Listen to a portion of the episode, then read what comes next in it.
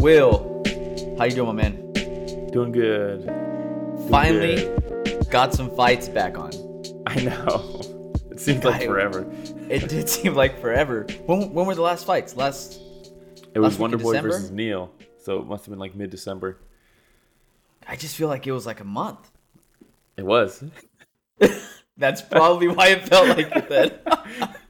oh man, hey! Uh, Uh. before we get going, I did want to give a shout out here to Rusty Tenakun, new subscriber on YouTube. Thank you very much. He says, "I love your breakdowns and the picks." Hopefully, he didn't use this for wagering, because Rusty, if you used this for wagering, my bad. Uh, L- listen, Rusty, we're a little rusty.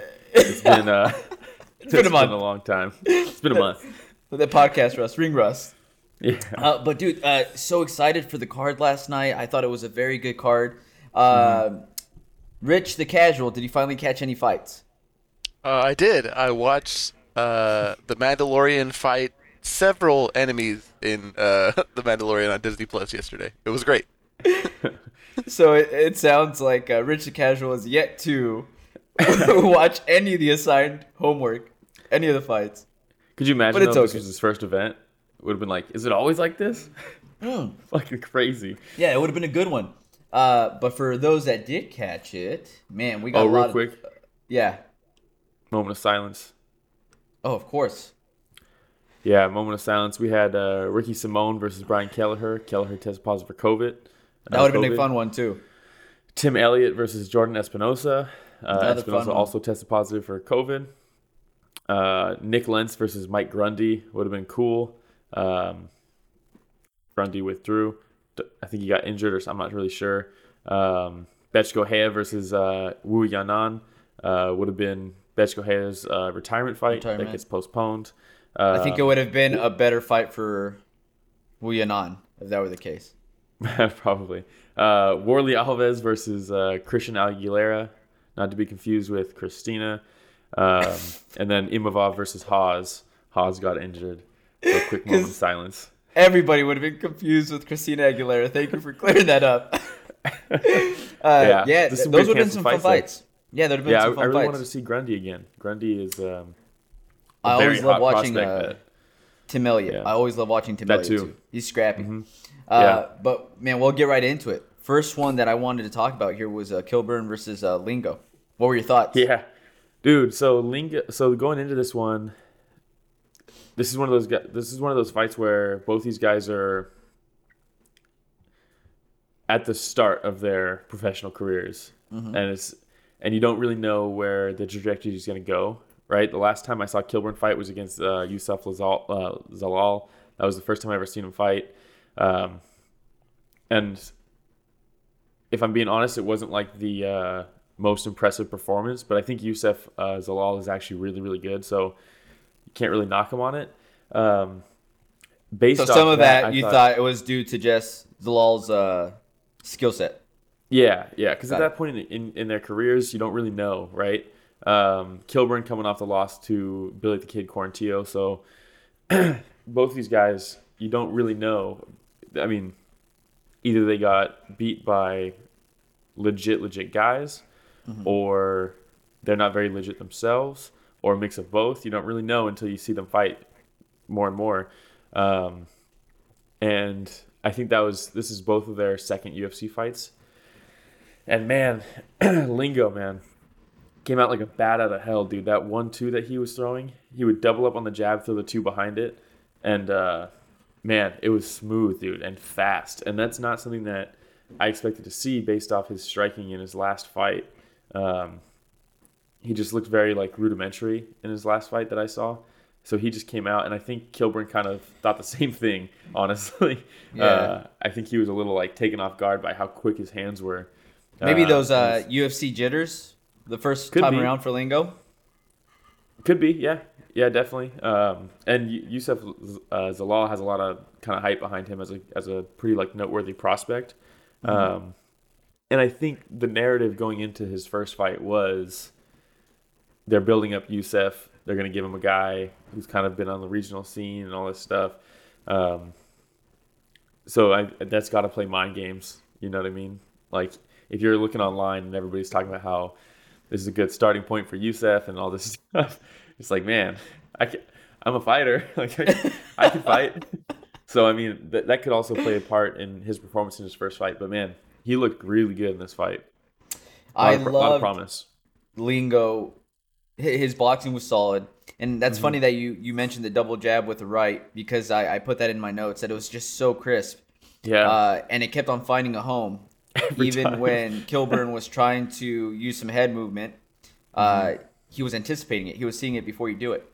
yeah. uh, and he was so light on his feet, on his toes Mm-hmm. constantly, and his ability to get in and out really Yeah. quickly was super impressive. So I, I really like Lingo, and I think uh, he's fighting out of Dallas, Texas as well. He is. so- when I saw that, I was like, all right. You, you know how I feel about those local boys over here. You yeah. know how I feel. So, Dude, uh, it's a but good it- scene over there, honestly. it's starting to get better and better. Mm-hmm.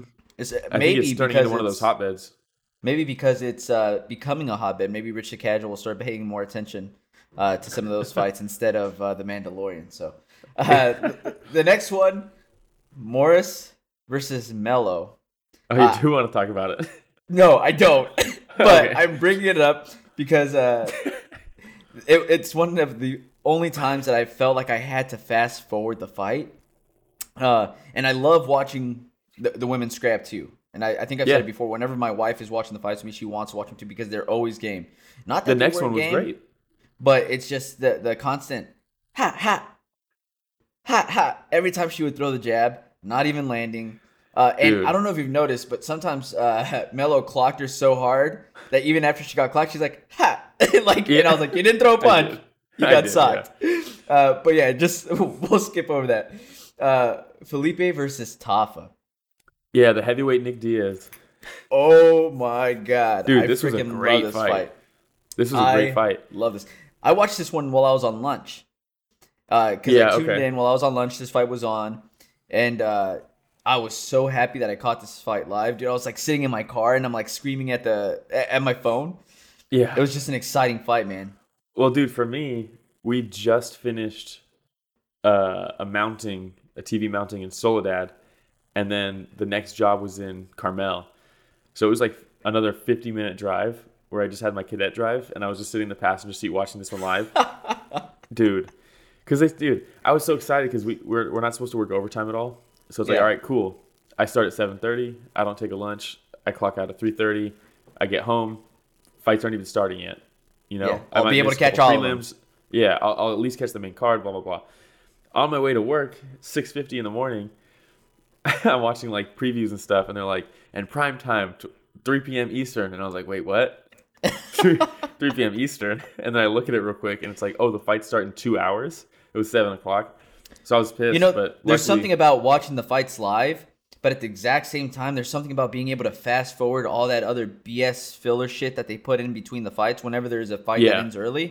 And That's you're true. Mm-hmm. just sitting and waiting and waiting and waiting. You could still fast forward to the walkouts if they show the walkouts, fast forward to the Yeah. introductions. Uh, man, and it, that, that was kind of cool to do last night, too, at the same time. Were did you avoid like spoilers and stuff? Did you have? Were you able to watch it not knowing anything? I avoided uh, spoilers for the most part. The only thing that I ended up seeing was a result for uh, the Max Holloway fight. Because my phone started hard to- blowing up. They're hard to yeah nowadays. It used to be easy, dude. You used to just okay, yeah, I just won't go to forums. Yep. Was not no like that anymore. it. Now It's it's, not like that everywhere. anymore. Man, Uh, uh, for for the but yeah, fight, I just wanted to say, Tafa in the first round was so calm, so relaxed, so disciplined. dude, and it just seemed like he was in the Matrix for a lot of those shots that Felipe was throwing his way. You know, where he was just leaning back side to side, and he was Mm-hmm. Avoiding that- so many of those shots. The outside league leg kick that he was Mhm. landing, the the rear leg body kick, uh, that southpaw versus orthodox body kick is brutal. Uh, dude, he just had an answer. Anytime Felipe would get close, he would check him with something, and then you could see Felipe was getting frustrated too, man. And and uh, and it looked like as long as Tafa could stay disciplined, which it looked like he was going to be able to do, uh, he would probably just continue this for three rounds, maybe get a finish. But man, Felipe came out that second round and was like, did what he had to do to make it dirty. He had to make And it dirty. And even then, I think it was like two minutes into the second round where Yeah, he catches him with something solid, and I think that that scared Toph a little bit. Instead, if I get caught with many more of those, Mm-hmm. where I'm not expecting it, it, it it's gonna be an early night. So he said, let me put myself in a position where I can expect some of these shots, even if it's in a phone booth, fighting in a phone booth. But man, just forehead to forehead, dude. body shots, round- uppercuts. Oh my god, Dude, that the when when they when it was like 30 seconds left in the third round, Oh. and they just met in the middle, forehead to forehead, and were just ripping each other. I was like, "What the fuck is happening?" I was like, in "Get the it, passenger seat. get it." I, I was in the passenger seat of the van, just being like, "Oh my god!" And like, I I, I told Zach to pull over, my cadet. I told him to pull over so he could watch it with me because it was so crazy. Because we were on the River Road and just like, there's nothing going around. There's just farms. So we are like, I was like, dude, pull over. You gotta see this shit. It was crazy, man. He's like, "What's going on? What's going on?" No, I just Yeah. need you to watch these fights with me real quick. This is crazy, Yeah, we didn't pull over, but but I did tell him to. man. I how did you have it? Because I had Zach. Tafa, I had Tafa winning the fight, first and third round. How did you have it? I had Tafa winning the first round. Uh, second round is really a toss up. Uh, first half I gave that one was to Felipe. Tafa. Second half was Felipe. I, I would give it to Felipe though, just because um, I don't think the, the second half of the rounds should weigh heavily or weigh more heavily, but I think he just did more damage, and, and that's ultimately the, the number one scoring criteria, right? I Um, think that is something that the judges take into account, though.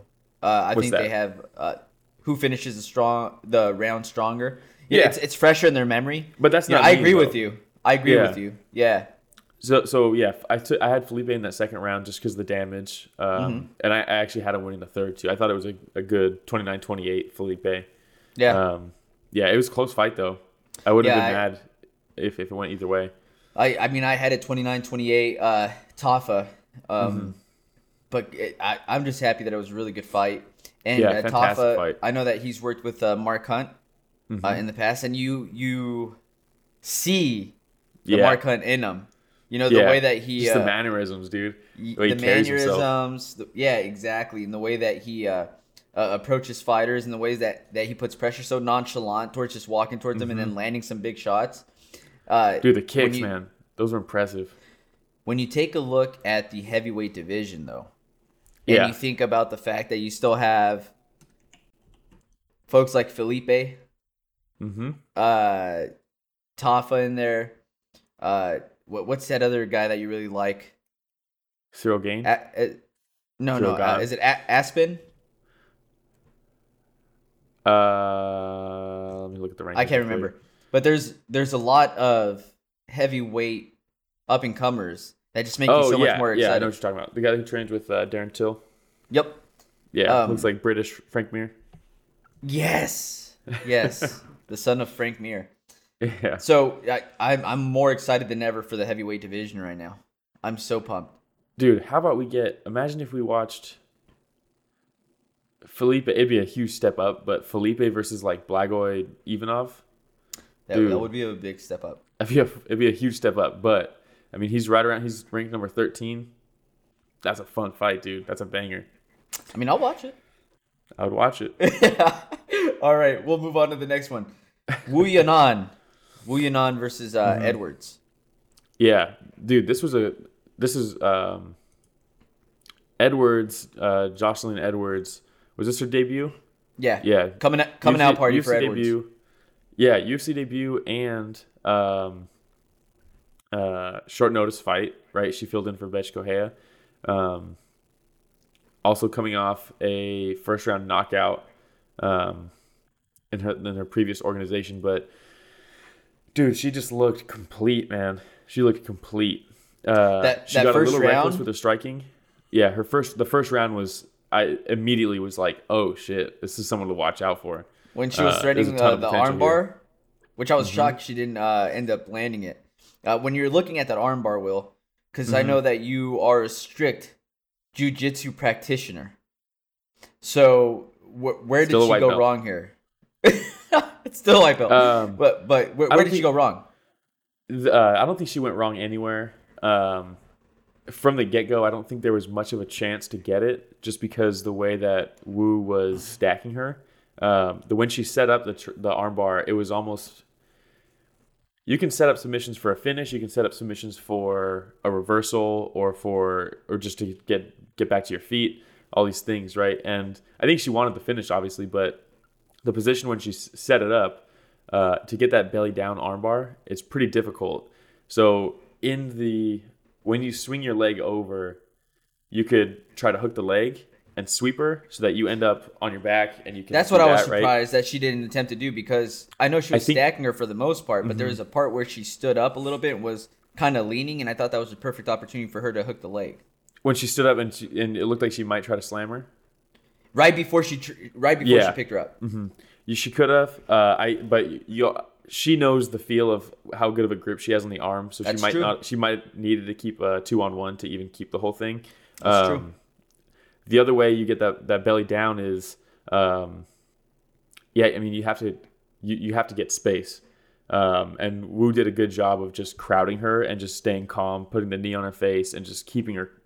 If she tried to like rip out of it, that's when you create openings, right? That she could have exploited. But I think she just did a great job defending it. I don't think she did anything wrong without for not being able to finish it. But um, she set it up in a cramped position, which is hard to do. Normally, you need more space. So I was impressed that she was able to get the leg over.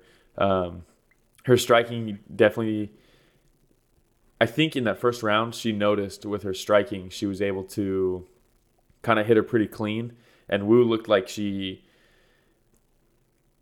almost like the Brock Lesnar look, right? When Brock would used to get hit, it looked like he wasn't really used to getting hit. It was almost like that, where he would she would like take her out of the fight almost whenever she would get hit. So Edwards felt probably like she could kind of like get a little more reckless with it. Um, didn't have to stay as tight and technical. I'm excited to see Edwards against a more traditional type of fighter because Mm-hmm. Wu Yanan has some really really awkward movements. Like yeah, very. doing this with her arms and even like her shoulders, you know, Mm-hmm. her head movement and mixing in her arms. So if she Edwards was able to do that well against somebody as awkward as Wu Yanan, I, I want to see her fight one of those more traditional Mm-hmm. yeah. strikers and see and what it she could go do. either way. It could go if she does fight someone more traditional. I could see someone more traditional kind of picking her apart on the feet, to be Mm-hmm. honest. Um, or it'll go the other way, and she'll keep it tight because you know she has to. Um, I don't. I just don't know where the mindset is there. You know. Um, I don't know if it's like a lack of technique that she was showing, or if it was a more like a carefree style that she was going out there with because she kind of was vibing off the opponent. She did a really good job of using her momentum against her though with the takedowns. I was I was super Yeah. impressed, man. I was super. That was impressed. awesome. There's there's a lot of potential there. There is, and uh, those up kicks. Dude. She caught Wu Yanan a couple times with those up kicks. she and when you talk about that that look on her face after a few of those strikes, specifically with the up kicks and the one where she did the double foot Yeah. up kick, and even Daniel Cormier was like, "Damn, she straight did a drop kick from her back." Yeah. Man, uh, but overall, very impressive uh, for Edwards to come in this way. And they were saying that she's still an experienced fighter. I think she already had ten plus fights under her belt Yeah, going into definitely. the UFC. Uh, You know, but I, I'm glad she showed up like that, man. You know, Yeah. especially against a game opponent, Wu Yanan. And now the door's open, man. She can. I mean, you could have 30 fights on the regional scene, and you can almost stagnate and not really progress your own game. You know. True. Um, so yeah, now that she's in the UFC, man, she's gonna start getting better opponents, and hopefully, it, she builds her herself off of the off of that. Um, yeah, man, I'm excited. Me too, I me actually really like that fight. And I, I know that we say a lot on the podcast that we're excited. I mean, we're big MMA fans. A Yeah, lot of the shit that we see gets us excited. But I, I can't help it. I'm just being honest. Like when I say I'm excited, I am excited about the heavyweight division. I'm excited about Edwards now. Um, but when you see a fighter in their first fight in the UFC come in and show up the way that Edwards did, dude, Yeah. you start thinking sky, sky's the limit for this girl. Maybe we'll see. We'll see. Yeah, Uh, I mean, I don't, I'm not going to go too far and say that she's going to accomplish like great things or anything like that, but I'm definitely going to be. She looking, will go down as the best female MMA fighter in history. No, I'm just kidding. Uh, Puna Soriano versus Todorovic. Dude. And so we move into the main card. This is where it picks. starts going downhill for me because I for finished picks, tonight. man. I finished tonight fifty percent. I did pretty good uh, on the 50%? uh, undercard. Yeah, I did pretty good. Oh on the yeah, yeah, yeah. For me, But- I, I I only made picks for the main card, right? So um, I was a cool two for five. Okay, better than zero for You know, five. Hey, if you, that's batting 400 right there.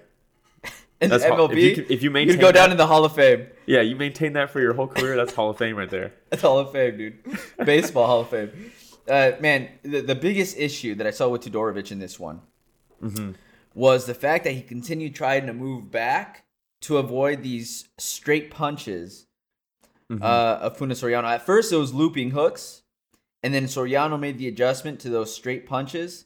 Mm-hmm. And I remember uh, reading one time, I was reading about Muhammad Ali and how his trainers used to get really frustrated when he'd move back. Yeah. And uh, It's a dangerous they, they would they would tell him, you know, hey, if there's a train coming straight at you, are you gonna try to move back or are you gonna move off to the sides? yeah. And uh, Ali's And like, Muhammad Ali said, "I'm the greatest of all time. Shut your pretty much, pretty much. Uh, but I, that's just what kept on running through my mind when I kept on Yeah. seeing Todorovic. and Todorovic, even after he got knocked down the first time, granted he was probably uh, concussed, Mm-hmm. but did not make the adjustment whatsoever with his head movement. Just continued trying to go back, and it was just a matter of time for Puna Soriano to put him out with those heavy Hawaiian heavy hands, bombs. man. Dude, so, heavy Hawaiian yeah, this- bombs. This one I had uh Dusko winning. I mean, obviously we had our episode right, but um, I think if you watch Soriano up until this point, it's all looping hooks. It's all looping hooks and uppercuts, overhands. Uh, not a ton of straight punches. So I think, and you watch Dusko's last performance, he's all head movement. He's no no defense, no blocking. It's all head movement. Um, so I think he expected Soriano to be head hunting, throwing looping shots, and he's like, I'll just move out of the way and I'll pick him apart. Like you said, Soriano made that adjustment very early, started throwing the straight punches. I've never seen him throw like that. Um, and it, yeah, like you said, he, Dusko couldn't. I don't think he could make the make the adjustment because when you get rocked and your days, you go back to your training, right? You're on autopilot. It's all yeah. instincts now. So what are Dusko's instincts? I think his instincts are head movement, dodging, stuff like that, because that's how he fights. So I don't think he would had the wherewithal to even make the adjustment because he was getting cracked. He got dropped what three times in the round? He got dropped a lot. I lost count. Yeah. What do you think about Mouthpiece Gate? yeah, I saw a comment that was like, "Did anybody else see Jon Jones hand up the mouthpiece from underneath the cage?" Dude, that's crazy, Oh. man. Only in this sport can shit like that happen, man. And I think Dana White covers that too, where he's like, the you know the undercards were meh, and then the first fight on ABC, the fucking mouthpiece gets stuck between the fence and the the canvas. Like, when do you ever see that? Um, man, this is where I wish. rocked. While someone's rocked. Yeah, was- and so he's getting time to recover. Yeah. And then this is how you know that Todorovic was kind of not all there because he starts mm-hmm. trying to help Herb Dean I know. to get the mouthpiece out. He's just like, okay, I guess I'll try to get it out. But it's Yeah. like, bro, no, take your time. yeah, take maybe sit down. Maybe sit down. Dude, maybe stop letting your legs carry you, man. But man, death by head movement this fight. this is where I wish that we had a contact with like Herzog, where I I, could ask him like, how would you have handled that situation specifically? We talk about how we think Herzog's the best in the biz, right? And he did. Um, he showed again in this card that he's the best. He sure did. He sure did. And Marc Goddard once again showed that he seems disinterested before the fight start. But uh, I, I just wonder how Herzog would have handled that because Herb Mm-hmm. dug at it for a while before he was like, somebody have another mouthpiece. Yeah, right? And no dig at Herb. I'm sure that he hasn't gone through that situation very often. Yeah. I would just that's on your feet. love Yeah. to hear from Herzog uh, how he would have handled it. So, uh, do you have anything Yeah. else on that fight? Yeah, just because I'm actually still. You see, Dusko has a ton of heart. Obviously, he was getting Mm-hmm. fucked up. He got dropped. I think. I think three times. Um, I actually think they could have let this go. This fight. Um, obviously, he was definitely hurt, um, but he was intelligently defending himself when Went when for his legs? Call it. Yeah, and there was what five seconds left in the round. Not not the worst stoppage, right? Don't get dropped three times in one round, but um, Yeah, don't do that. yeah, don't do that. Um, but at the same time, uh, he's undefeated going into this fight. Um, never really probably had to feel face adversity like this. So what I see f- from him is that he can take shots, right? Granite chin. The fact that he wasn't out cold is crazy to me. He was taking hard shots. Um, and on top of that, I think this is one of those real learning experiences for a guy like this who probably thinks he's unbeatable, especially with that style, man. When that's when you're what was he ten and zero going into this fight? Ten and zero. Yeah, ten and zero coming into Yeah, I think uh, it was uh, Soriano was seven and zero going in, now eight and zero, and then Yeah, yeah. now ten and one. 10 and 1, right? So you you come up you're 10 and 0 um, going into a fight where you don't really get hit that much because of your head movement and you kind of style on people in in all 10 fights. You probably think you're untouchable. Uh, and you probably don't develop your game as much as you should be because you think you can do that, right? Um, so I think this is one of those eye-opening experiences for him, uh, and, I, and I'm excited to see his next fight and, and what he does out of this. And and Soriano, um, Yeah, I was yeah, gonna say, what about excited to see his next Soriano? too. I know, right? Yeah. uh, obviously, I'm a huge uh, Todorovic fan, but uh, but yeah, Soriano, man, looked good. He looked good. It's hard to make those adjustments, man. Especially you get you almost get written off as a fighter sometimes when you are just a head hunting, looping, punch throwing kind of guy, um, and and and people think. I mean, I I I thought he, there's a chance he could get he could win by knockout in this fight. But I thought Todor, I thought because of that, stylistically, he was going to get styled on.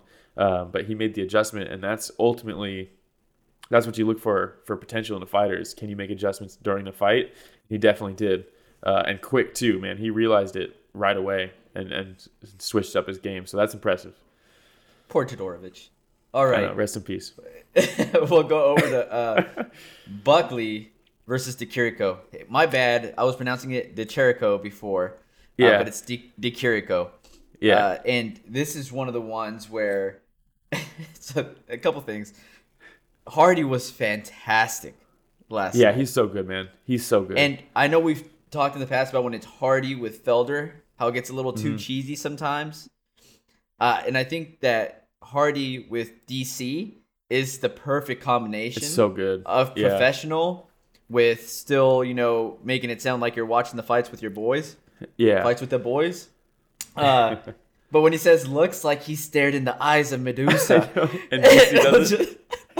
DC says it again.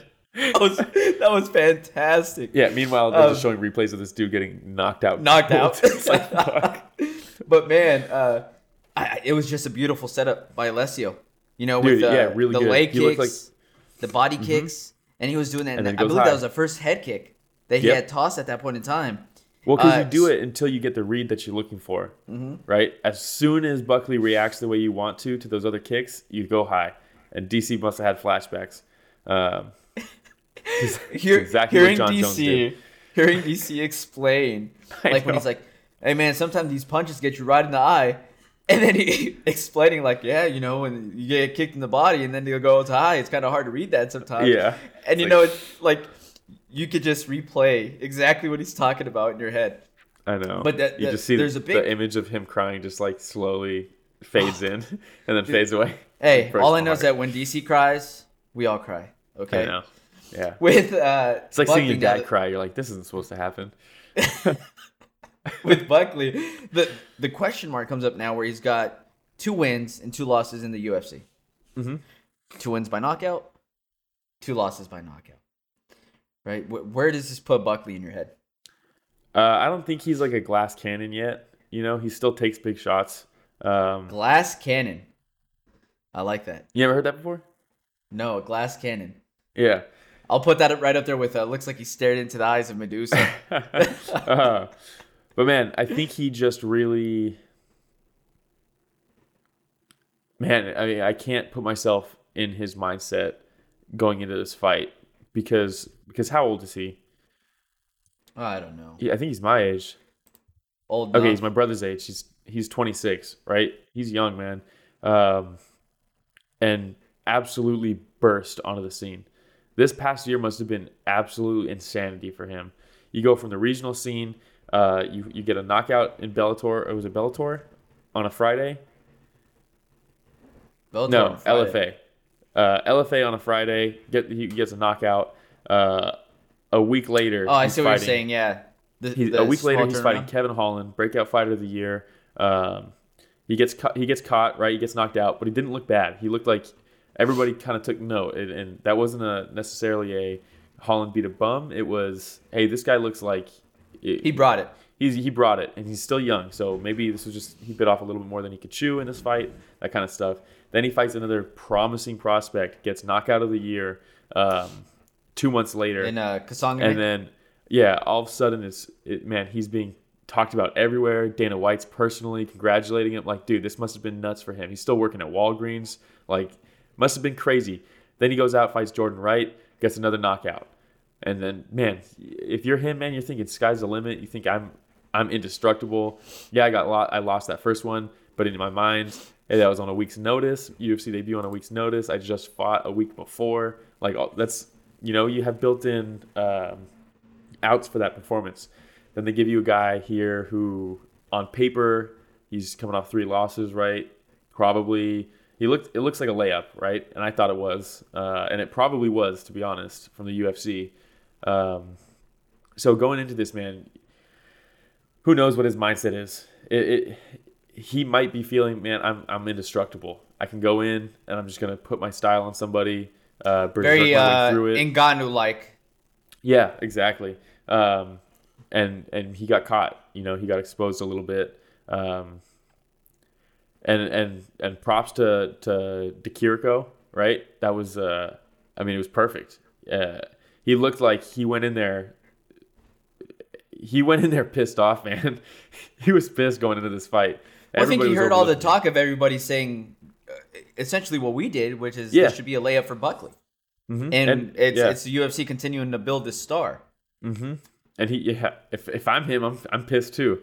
You know, same energy as Dustin Poirier going. into this Chirico said, "Let me show you your star right now." Yeah, yeah. You know? Um, and so, so I don't think this is like Buckley got exposed. I think he's still so young that like this is just gonna refine his game. Um, he just got got, you know. Um, hey, just like your shirt, these things happen in MMA. oh, I'm so mirrored. Fuck. Um, but these things happen in MMA. Yeah, and I don't know where where Di Chirico go, comes or goes from this. Um, a lot of people thought Di Chirico should have beat Kevin Holland. That was a split decision. A lot of people had him beating Kevin Holland. So, um, I mean, he's twelve and five, right? what was that? Was he? Is he twelve and four, 13 and four? What? What's the Something like that. So Something it- like it's not like he doesn't have any experience, man. He's been doing this No, for he's a good. minute. Yeah, he's thirteen He's and been doing it five. for a So, minute. Thirteen and five. uh, I'm excited to see him again. Very strange post fight stuff from him. I don't know if you saw the post fight stuff. he's been upset that nobody's interviewed him in a while. Yeah, He wants his Yeah. time in front of that camera. You know. I don't think he does. Uh, I think he just um, he said that you, you never fight, you never interview the losers, right? Um, bails on the on the octagon interview, and then the post fight back in the press conference area. Uh, sits down, takes one question, says, "Sorry guys, I'm gonna leave. Uh, just to make my statement. I don't think it's fair that only the winners get talked to uh, every fight. This is, is two people contribute to this, right? I understand the sentiment. Um, So that well, hard fight to to do stop that you. when you head kick someone into another dimension. This was gonna be in Will's wisdom, Let's say right? When we talk about Di Chirico. Okay, with the Anik interview, you want to save it for later? yeah, we'll save it for later. Okay, we'll save it for later then. All right, so what we could do then is just move on to Li Jingliang versus uh, Yeah, the leech. Yeah, The leech. So that, that's the nickname, the leech. mm-hmm. I mean, who who gave him that name? Was it a buddy where he just had Li Jingliang living on his fucking couch for a year, and Li Jingliang was just eating all his food? Like, where'd that come from? dude. I think it's from him sapping people's energy and then That knocking makes them out more cold. sense. That makes more sense. But man, uh, I, I know we were all very high on Ponzinibbio coming in. He was riding a Mm-hmm. seven fight win streak. Uh, that stud, uh, George, Yeah, even uh, brought up the fact that we wanted to keep an eye on Ponzinibbio. Mm-hmm. Now, by any means, do I think that Ponzinibbio is now out of the picture? Yeah. Uh, but I think it's just one of those cases of Li Jingliang's power. And our boy Frank Camacho, when we interviewed him, talked about how Li Jingliang's one of His the hardest hard hitters he's ever fought. And he hit him with that left hook from China that Yeah. was cocked like down by his knee and just brought Yeah. it all the way around and caught him just right on the button, man. yeah, and I'll be honest, man. Ponzinibbio. Um, remember, I we all picked him, right? Me, you, and George. We all picked him. Um, Mm-hmm. and that was no disrespect to to the leech, but Ponzinibbio, uh, I don't remember. I don't know if you remember, but when when we were leaving that that fight when we were making picks, I was like, I think he's gonna win, but I'm still very anxious to see his first round. I want to see his the round number one from him. And right off the bat, it looked like he's gonna have to survive this round, and hopefully he gets comfortable by the second because, dude, it, it, just didn't look like him. He looked like a different fighter. Um, missing missing Ring rust? shots. Yeah, I think it. I think some people it doesn't affect him. Right, Dominick Cruz says it doesn't exist. All this stuff. Some people it does though, man, and I think it really did affect him because he was throwing shots, labored shots that were missing by a mile, and that's not something that he normally does. Um, his head movement was like sluggish almost. Like it just didn't look. His footwork was almost non-existent. Um, I The biggest just- problem I saw Will was that he kept on coming in with a right, and he'd Mm-hmm. cock it back so far instead Yeah. of getting in in a good defensive position. He'd punch, cock it, cock it back like really quickly, and Yeah. he'd leave his Yeah, cheek wide open again for that left hook from China. Yeah, and I think I think the Leech man uh, took advantage of this opportunity. Uh, but man, he's tough, man. Uh, he, he yeah, I, I I wasn't surprised at this. Obviously, I picked Ponzinibbio, but I wasn't surprised. I think the Leech kind of got overlooked a little bit by a lot of people.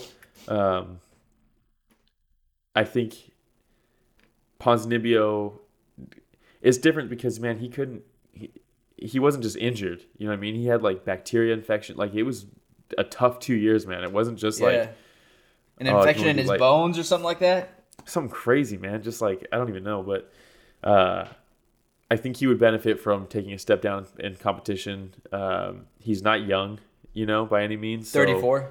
yeah, so He's younger than me, but- again. Yeah, Not not But I mean. Yeah, so I don't. I'm not ready to write him off or anything like that. I don't think he got exposed or anything like that. I think it's just ring rust, honestly. And it- nothing. To, I'm not going to take away from the leech, Right, that was a beautiful shot. Put him out cold. And this is the one that I was talking about with Herzog proving to be one of the best in the game. Man, that was fantastic stoppage. Fantastic. Mm-hmm. The fact he only ate one follow up. Herzog was across the cage. I don't even know how he got there. He, he He's like was a little so ninja. quick, man. Yeah, it was so quick. It's all that exercise bike he does, dude. That dude's. You watch his exactly Instagram stories.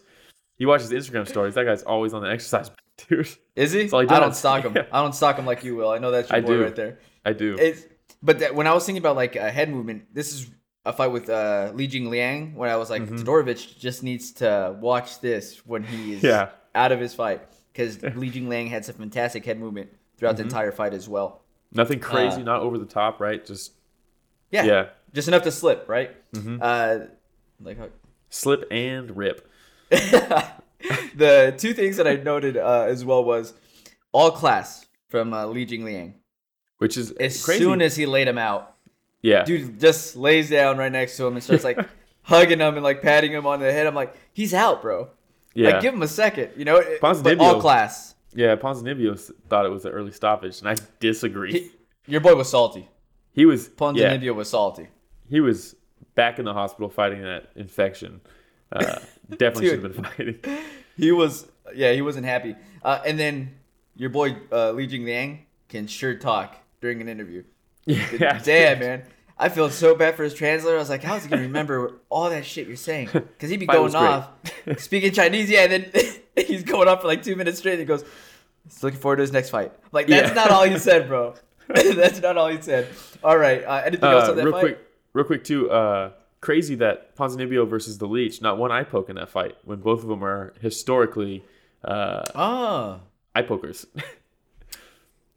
the Leech, the Leech, eye raker on the ground. you watch some of his fights, man. He's digging his uh, fingers in those eyes on the ground. that that's uh, gnarly, man. Uh, Yeah, let's see here. All right, uh, Condit versus Brown. Great fight. What a great fight. What did you think about it?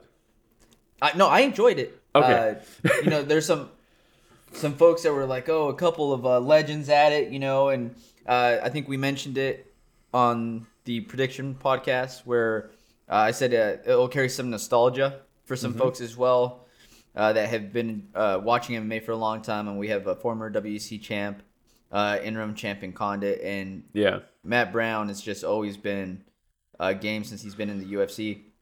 Uh, two of the best nicknames. I know. the natural born killer versus the immortal.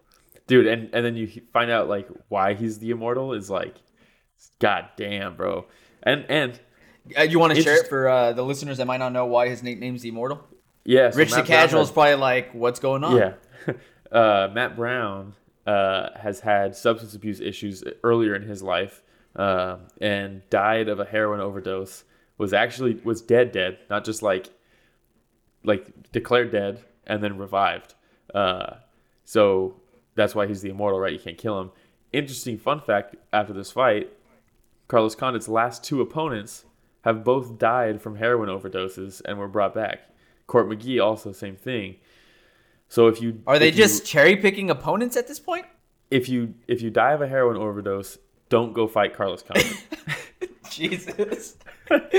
Make a note. but man, all respect to. Matt Brown, man. I, I love Matt Brown. He's always been I love Matt such a cool too. fighter. Um, I and again, when- the story you just mentioned, and uh, Mm-hmm. people just love an underdog story, a good underdog story. So for him to go from that to what he's doing now and being a good role model, a good man, he's father, such a good dude. Yeah, dude, he's just a fantastic guy. At least it seems like it, right? So I love Matt Yeah. Brown. I always have. Wish him nothing but the best, man. Mm-hmm. I- I'm talking like he's retiring. I don't know if he's retiring. Uh, we just don't know. yeah. We just don't know, But I, I hope we continue seeing him fight because he can still scrap, man. dude. That, I mean, that was a great fight. It was a great fight. was a I expected a stand-up war, um, and we got a ground war. Man, that thing was sick. The great transitions, great takedowns, A chess match. submission it was a chess match awesome. on the ground. Yeah, a grueling chess match. That was man. That We dude, that takedown some that nice- Carlos Condit hit. Uh, I was just about to say that. Yeah, that Carlos Condit takedown in the second round, I think it was, Yep. was like, fuck, that was awesome.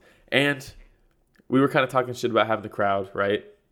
Uh, I do think they upped the crowd volume uh, on the broadcast a little bit. Um, but man, to hear them react to that takedown instantly, I was like, I was fucking pumped. Yeah. Goosies. Got some goosies, bro. I was at this point. So at this point, during the Dusko fight, we're not allowed to work overtime right now, right? I finished my jobs. Uh, we're back in the warehouse, finished doing notes, all that stuff. Meanwhile, I have the fights on on my phone, and there's a few people in the warehouse, just all kind of hanging out, talking stuff. Store's slow, right? Nothing's really going on. OMS, they're just doing OMS picks, basically, nothing else to do. So everyone's kind of just hanging out in the warehouse, and uh, we got back to the warehouse during the Dusko fight. Crazy first round knockout. Nobody's really caring around me, right, about what's going on on the phone. Uh, and then, but I'm showing people, hey, just check this knockout. Hey, check this knockout. First three fights of the main card were knockouts, right? Uh, and then this fight happens. Um, and once this fight started, because I was kind of hanging out and watching fights, right?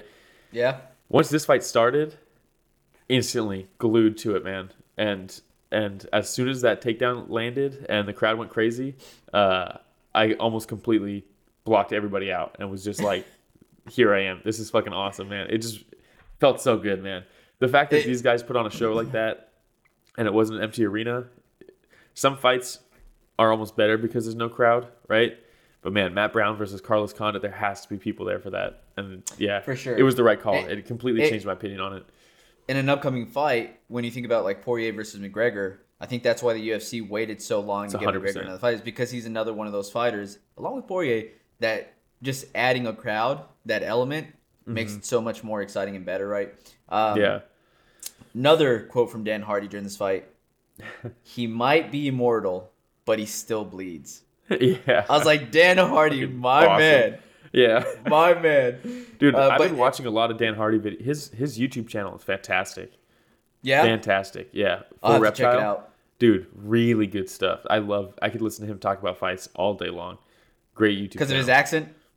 It's not just that, man. It's just his understanding of, not just his understanding of the game, but understanding of what it takes to put yourself in there and what these people are giving up, and the way he goes over fights. He's such a good analyst that he can break down the matchups and the techniques and all this stuff, but also he balances in that factor of just like, like putting it all out there and like what you're giving up, the years off your life at the end potentially, all this stuff. The way he balances those two things when he's explaining things, um, and and his understanding of history, man. Like the way he He's a historian. He's a true he's a historian. historian, man, and and the I way actually he talked to, uh, that too. It's awesome. I talked to Rich the Casual about that. That Dan Hardy's a historian because after lunch, uh, I like I said, I had just watched a Felipe versus Tafa fight, Mm-hmm. and you hear Dan Hardy say, you know, they call him uh, Sagat, synonymous Mm-hmm. with Muay Thai, Yeah. and then uh, DC's like, yeah, like the guy from Street Fighter, and then, and then uh, Dan Hardy's like, or like the real Muay Thai fighter named Sagat. He goes, Yeah. that was a real guy. The whole time I thought it was just Street Fighter. He's like, man, you're a historian, Dan Hardy. Uh, but man, I love Dan Hardy. I love all that stuff, So man. good. It, it's So like it's like when I hear Mike Tyson start bringing up Alexander the Great and talking about all these conquests and stuff. It's like, man, just like the human nature of it all mixes together like that, and it's just, man, you love to. I love hearing shit like that. It's awesome. For sure. So shout Uh, out Were Dan you Hardy. happy with the the decision? I I felt like uh, Condit was a more active fighter. hmm Uh, I thought and- that I had Condit thirty twenty seven. Me me too. And uh, Yeah. even when they were on the ground, like I felt like Matt Brown a lot of times was just working a lot towards positioning, head Mm-hmm. positioning, while uh, Condit seemed to be trying to uh, be more active on top, get more Yeah. strikes in. Uh, Did you see it the same way? Yeah, I, I could see. Uh, I wouldn't be mad if it was a 29-28 and they gave Matt Brown the first round. For sure. But yeah, but I did have uh, Condit, even though he was off his back on that first round. Um, Way more active.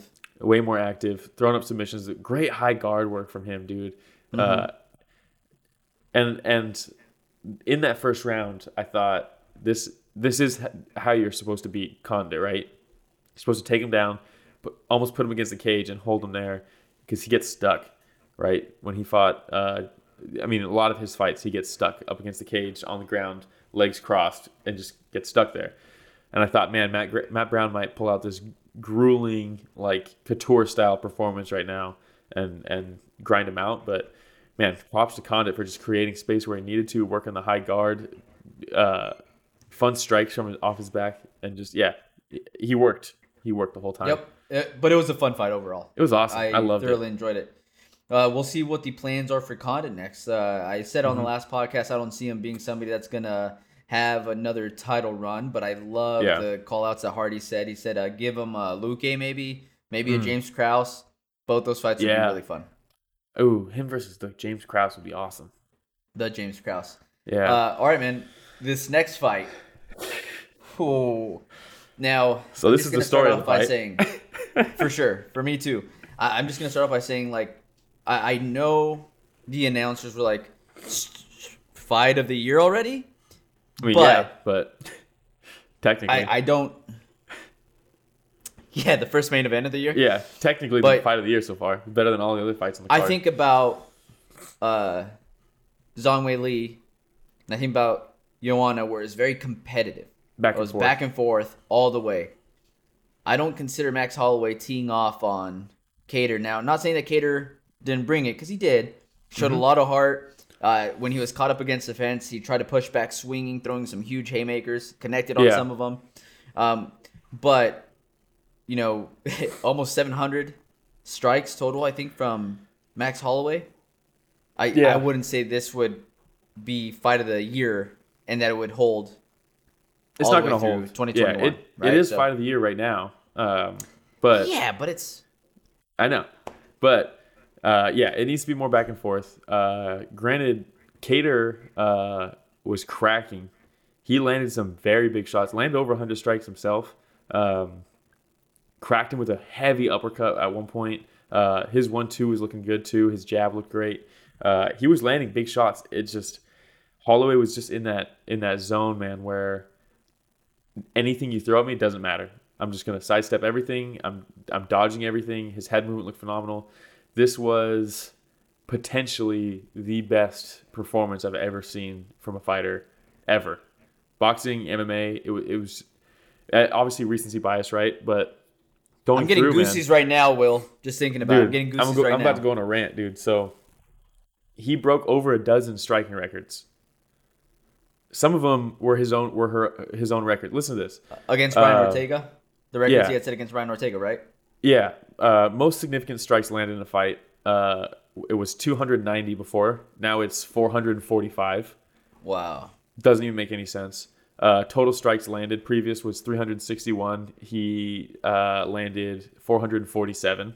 Um, significance attempted. Previous was 515. I think Colby Covington had that. Uh, he threw 744 punches and kicks. Um, and those were just the significant ones. He also broke the record for total strikes attempted, which normally or before was 541. He did it with 746. Uh, most distance strikes landed, uh, significant head strikes landed, significant body strikes landed. He landed 117 body shots. 117 body shots. Kattar landed 134 total. He almost outstruck him just to the body. He landed 274 significant head strikes. Um, uh, Jesus Christ, man. Well, when when you mention all those strikes, the thing that I think about is the way that he mixed everything up Dude, from he- his jab to a straight to the body, the uh, oblique kick, and I don't know if you noticed, but his thigh, Kattar's thigh, was so Yeah. swollen. Yeah, it's fucked His up. left eye compared to the right thigh. Mm-hmm. Uh, you know the calf kicks, he switched stances at a certain point. Never seen The- him switch the- stance before. The lead elbow. There's just, it, it was just a masterful Dude, performance. he was by throwing. Holloway. He threw calf kicks, oblique kicks to the knee, oblique kicks to the thigh, outside leg kicks, inside leg kicks. The left body kick was there. The right body kick was there. Head kicks, uh, hooks to the body, straights to the body, knees to the body, knees to the head, jabs, crosses, uh, hooks, uppercuts, elbows, like everything. There wasn't one single strike that he didn't. He threw a car. He landed a cartwheel kick. Everything he threw. Oh yeah, the last dude, round. Yeah, uh, and dude, I think he landed 87 strikes in the fourth round. Just absolute insanity. And you start looking at like, because it's easy to have recency bias, right? When I say he, this is the most impressive performance I've ever seen, uh, I took down a couple fights. Um, Conor McGregor versus Eddie Alvarez. Uh, it was, one of the most impressive impressive. performances I've ever seen um, because the power that he was landing at and the accuracy combined Accuracy. was just insane to me because he's knocking Eddie Alvarez all over the place and still landing follow up shots. It was just incredible to see. Um, Dillashaw versus Henan Barao, the first one, um, when Dillashaw wasn't even in the UFC game, took the title fight on short notice. Nobody even considered him even ranked, I don't think, at the time. Henan Barao was pound for pound number one. Dillashaw comes down, beats the brakes off of him, and then finishes it in the fifth round. Absolutely masterclass. Um, Cody Garbrandt versus Dominick Cruz is up there also was a really good one too. uh, where he's dodging everything Cruz is throwing and just landing, knocking down Cruz before Cruz was unhittable. Uh, Cody Garbrandt was looked at as just a power puncher with not much to his game. Uh, this was they were this was just kind of a no other contenders for Cruz to fight type of fight, and then The little Garbrandt- dance that Holloway did, Dude. after he avoided those, Yeah. that reminded me a lot of Cody Garbrandt. Garbrandt too. did that in that fight. Uh, and then Anderson Silva versus Forrest Griffin, obviously, with the head movement and just the picking his shots and just dropping them. I mean, some of those fights, right? It's hard to. It's going to be in a month. I'll see where I kind of place this. Uh, but right now, man, um, Holloway. We talked about it going into this fight that Kattar is such a good boxer, an MMA boxer, right? And but he's a slow starter. And if he's a slow starter in this fight, you can't be a slow starter against Max because Max is going to start ramping up and it's going to be too late. If you start late against Max, you're too far behind. He's already left you behind. Um, and that's exactly what happened. When when Volkanovski fought Holloway, he came at him right away like a bull and just met him in the middle and just charged him and forced him to start early. Max wasn't ready for that. And that that's kind of what kept it competitive, right? In this one, man, Kattar just started throwing some jabs, throwing some leg kicks, and instantly Holloway was four or five punch combinations straight in his face, kept him on his back foot. And other thing, obviously, it's impressive, right? He's landing all these shots, but there's other things that make it so impressive to me. And he, you could hear his corner, and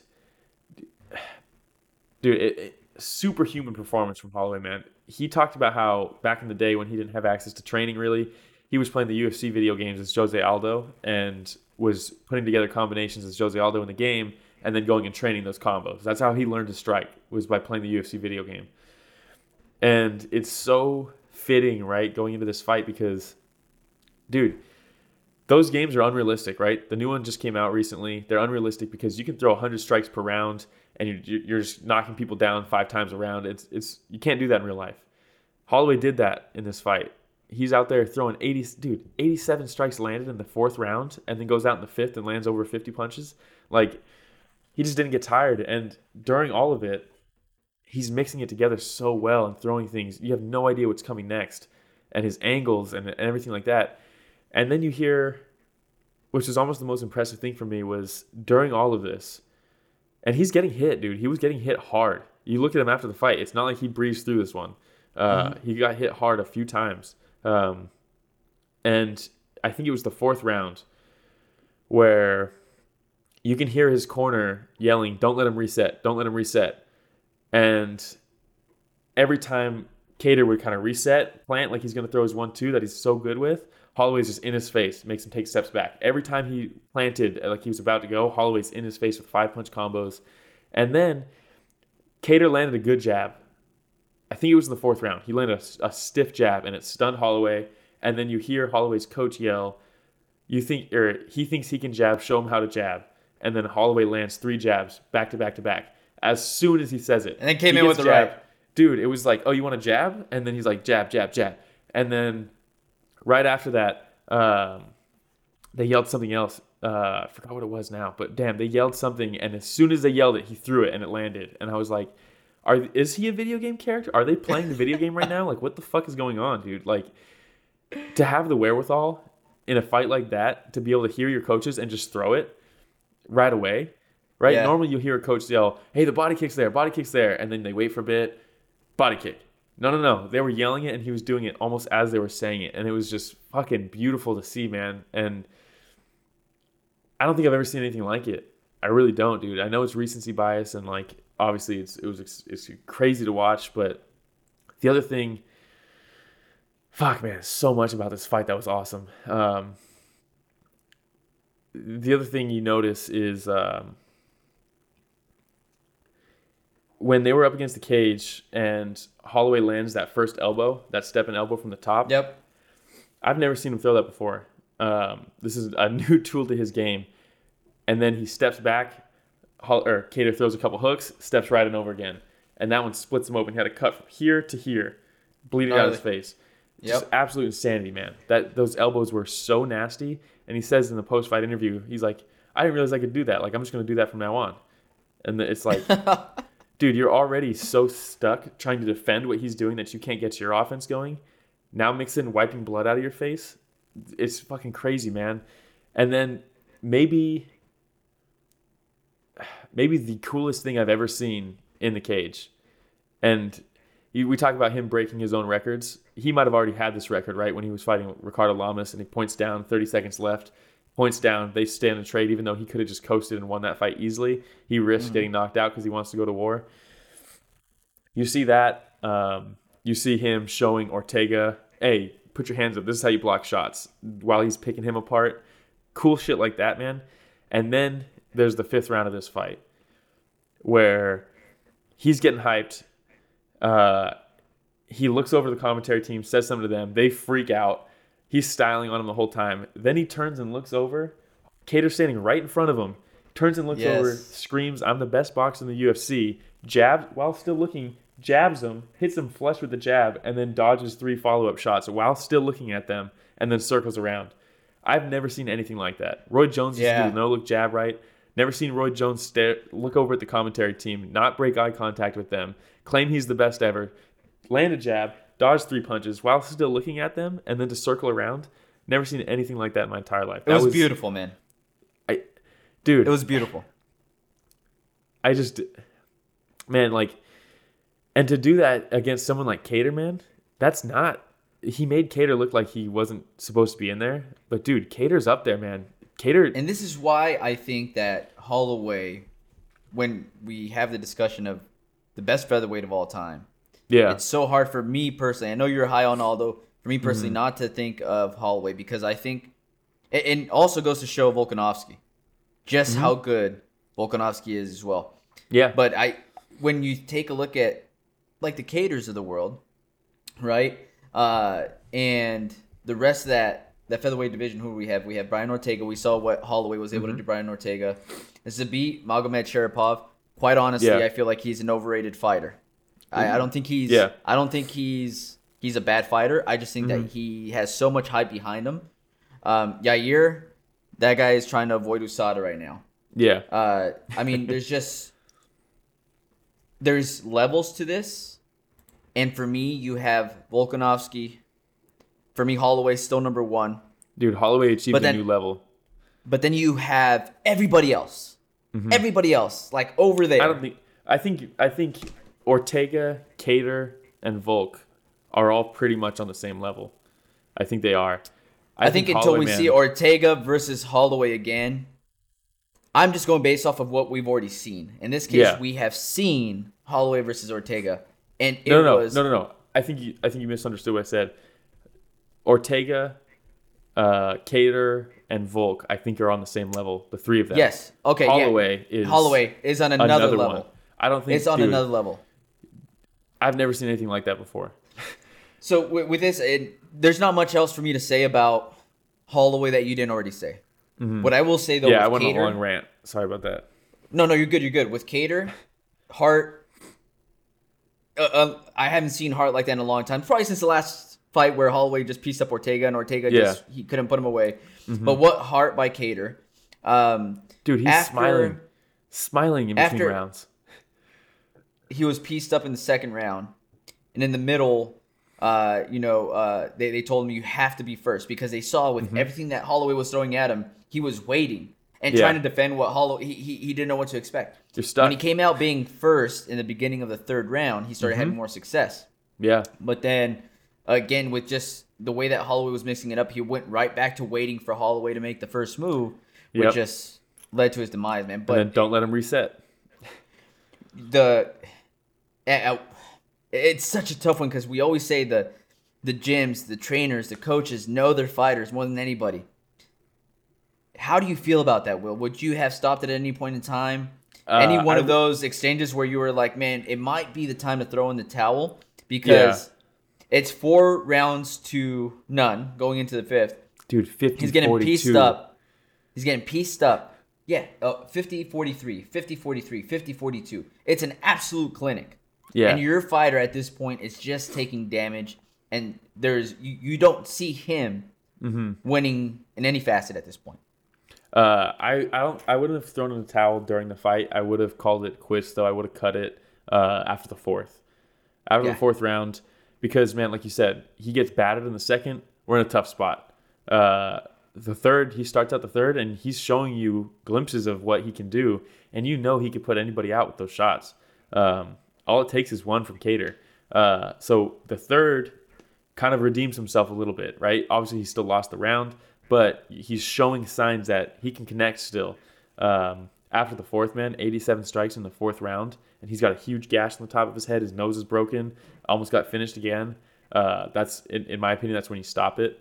Um, and man, what an absolute dog Calvin Kattar is, man, because he was still, even in the fifth round, landed heavy shots in the fifth round. Obviously, not enough to do anything, right? But dude, the fact that he just stood up, dude, a lot of people would have gone down in some of those combos.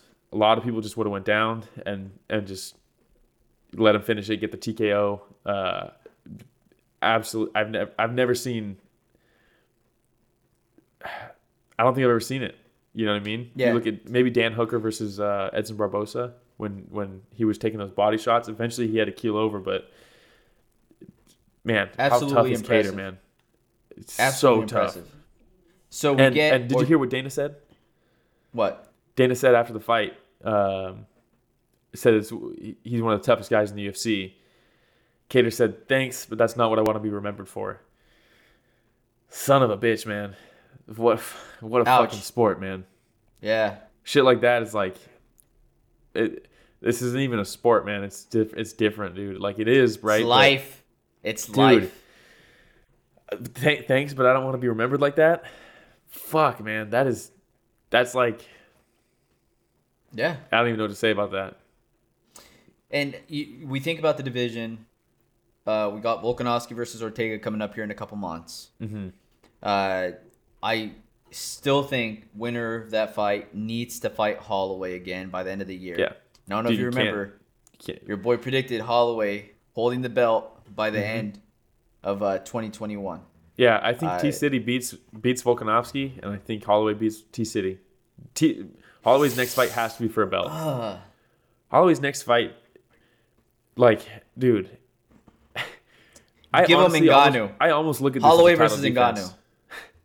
I almost look at this like a title defense for Holloway, to be honest. Um, I think he beat beat Volkanovski both times. Uh, one was definitely Same. close. The other one I thought Same. Holloway definitely won.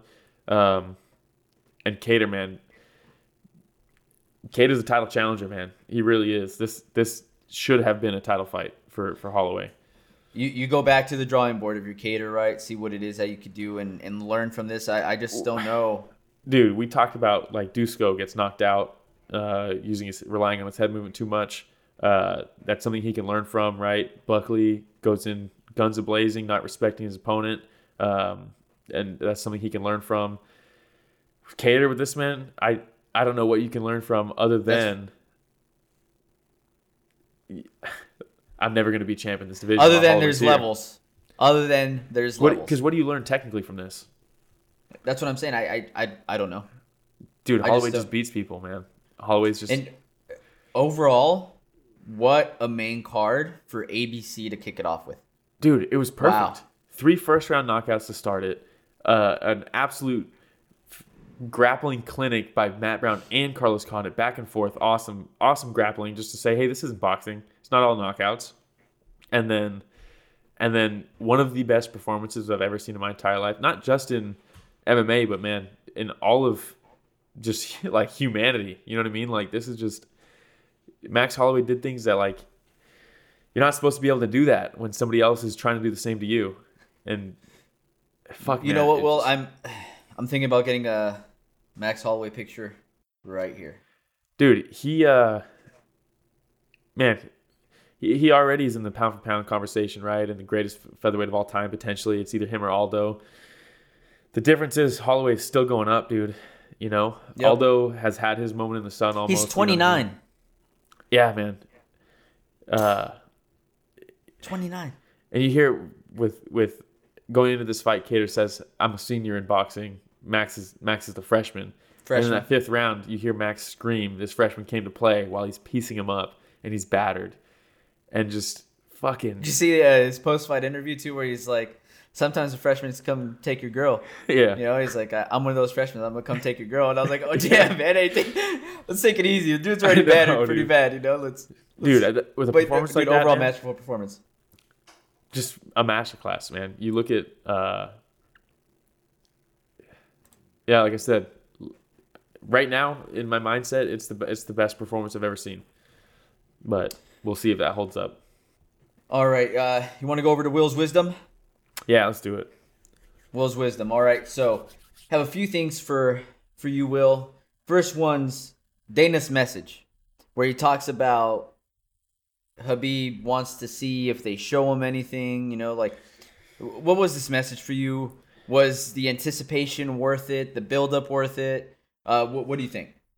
Man, honestly, I don't want to see him fight Conor or Dustin. Um, I like that he already said that he's impressed with Oliveira. Mhm. I think we will see Khabib again. Um, whether it's going to be anytime soon, I don't know. Um, the fact that that he even brought up Oliveira makes me think that he wants to fight Oliveira. Why, why even bring it up? You know, if if if it's going to be decided between uh, Dustin and Conor, why even bring up Oliveira? You know what I mean? He's already got his attention. Um, I think if Chandler beats Hooker, I would rather him see. I would rather see him fight the winner of Chandler versus Hooker or Oliveira, one of those three, over Conor. I don't want to see any rematches with Khabib. For thirty and zero, I don't want it to be a rematch. You know what I mean? I want. I want to look at when it's all said and done with Khabib. I want to look at his resume and see each new fighter that he that he brought up to him and and just shut down. I don't want to see him if he finishes with Conor or Dustin. No disrespect to either of them, right? They're great fighters, but um, if he Been there, done that. been there, done that, man. Like it's I, if we only get one more, do we want it to be a rematch? I don't. If if uh, Chandler really comes out and shows that hey, I'm top top UFC caliber, why not have him fight? I mean, obviously Khabib beats him, but I can use another one of those walkouts. So that was legendary. dude, we'll probably see one versus. well, yeah, we'll get it again, Even if even if Khabib fights Chandler, Hooker, or Oliveira, we're gonna see Conor fight for the belt again. It's gonna happen. You know, For this is why Dana said this isn't for the belt. It's not because he thought Khabib was going to come back. It's because once Conor gets the belt, all bets are off. We don't even know if we fight if he if he fights again. By making this fight not for the belt, it guarantees Conor's fighting again. You know what I mean? So I I I hope it's not Dustin or Conor.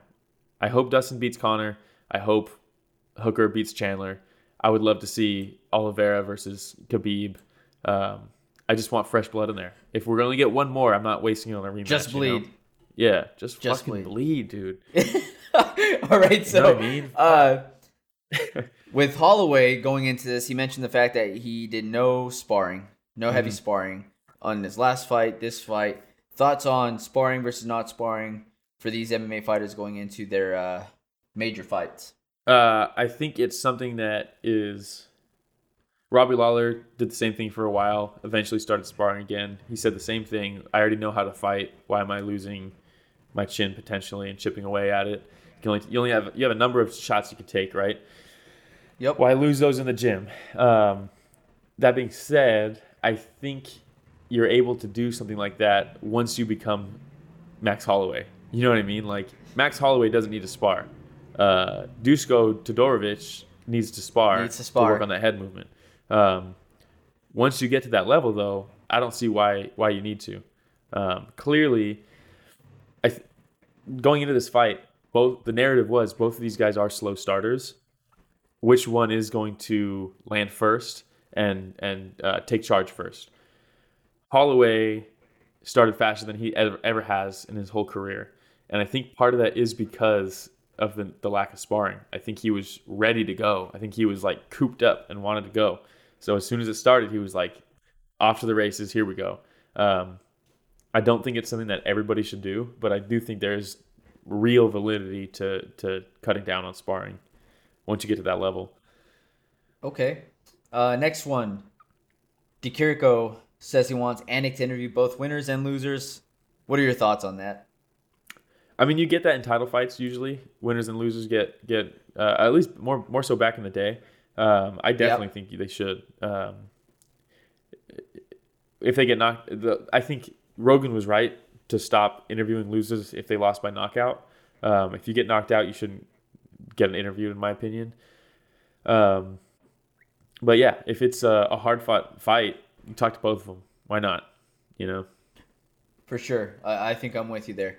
Uh, ESPN's MMA, they ranked the top 10 fighters that they're predicting for this year, who's going to have like the best years, essentially.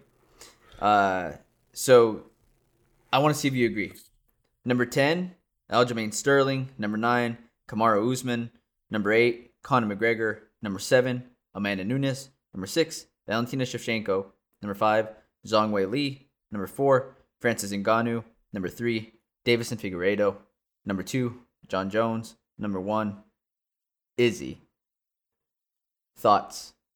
I agree with the Izzy one, uh, just because if he becomes a two division champ, I don't see anybody else doing that in this in this year. Um, that's hard. It's super hard to top. You know, some of those I don't agree with at all. Um, Aljamain, I could see that.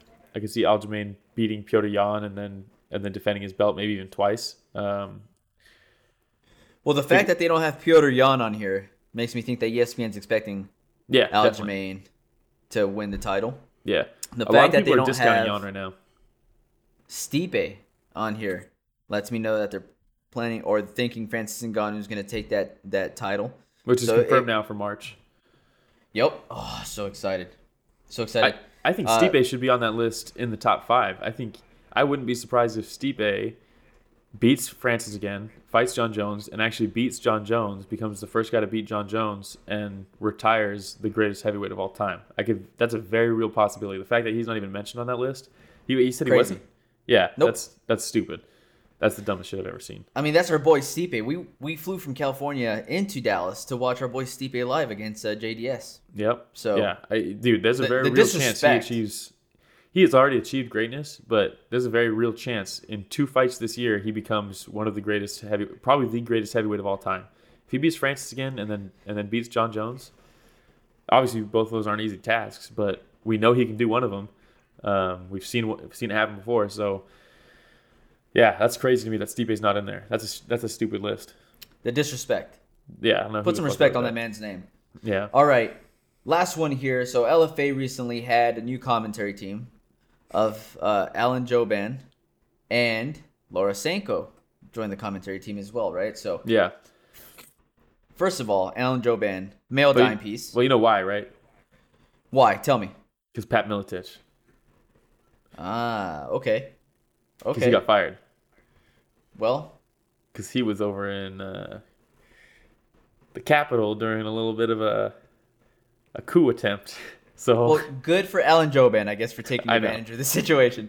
Yeah, but uh, male dime piece, and Alan Yep. Jouban. Uh, I think he's underrated with his analysis. yeah, he's good. And then, uh, do you know how I feel about Laura Sanko? Yeah. That's my girl right there, right? The so the flip side of of Jouban, you know, the mirror of Jouban. that, That- might be. Damn. Yeah, that's a good commentary team. dude think about it man Yeah. because sanko again an ex fighter herself Mhm. great analysis and definitely looks the part she's absolutely gorgeous Yeah. right what what are your thoughts about laura sanko moving into ufc commentary team who would you see her uh, get partnered with thoughts What is she? I I, I missed the LFA event. I I I know they just had it right. Um, was she doing play by play or or what was she doing? Color? color color Nah, it's not gonna happen. you don't think it's gonna happen No. She- Um, with the the direction the UFC is going, it's I don't think it's gonna happen. If it does, I mean it might, you know, but um, she would probably get paired with. It would probably I would imagine be Anik, uh, Felder and her Felder. on, on like a smaller card. I don't need it to be honest. Um, I like the direction they're going with with their commentary with with like former UFC fighters of of like real real knowledge. I mean, man, Dan Hardy, DC, Felder, um, Dominick Cruz. I'm not a huge fan of him, but th- his mind is is invaluable, right? So let's keep it let's keep it like that. Bisping, I think, is fantastic as a commentator. He's Uh, I just don't too. see any. I don't see any openings. You know what I mean? So it's not necessarily the skill set, it's just with the group that we have right now intact within the UFC. Yeah. We're good with what we got right now. Yeah, I think so, dude. If they're gonna let Jimmy Smith go, you know what I mean. Laura Sanko's not joining anytime soon. If anything, let's pull Dom Cruz out, put Laura Sanko in there, add some personality, and we're good. And we're good. Okay. And we're good. Man, uh, that's all I got. Do you have anything else, Will? Oh man, I don't think so.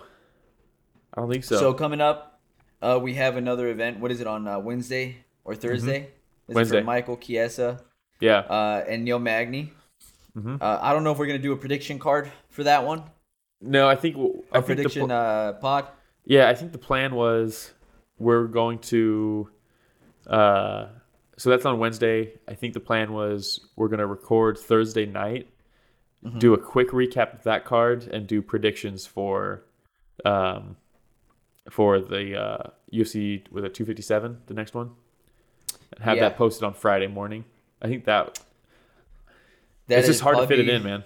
You know. That'll probably be a lot better for sure. All right, so uh, that's all I got. Hang on, we got one more thing. Uh, we talked about this before, but whenever our viewers and listeners watch this show, we'll have the podcast feeds up. Oh shit! Yeah.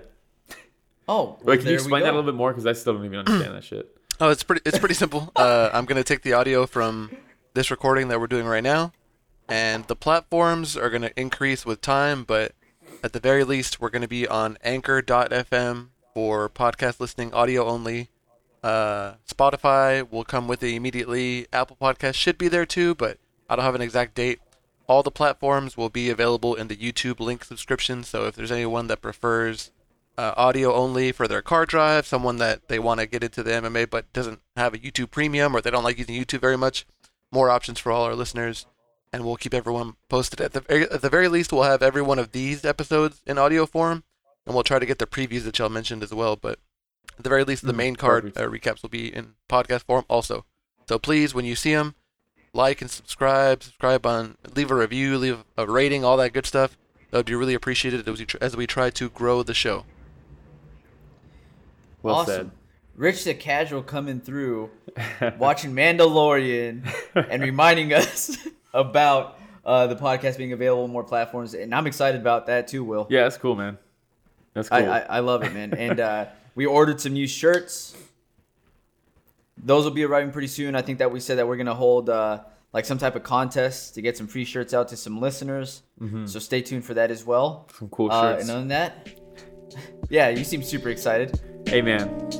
That was a a lot of time Dom Cruz type introduction. I spent a lot of time on those shirts. You know what I mean? Didn't even get All a right, shout out for my hard work. Shout out to Will. We have some new shirts. All right, thanks for listening to the story of the fight, everybody.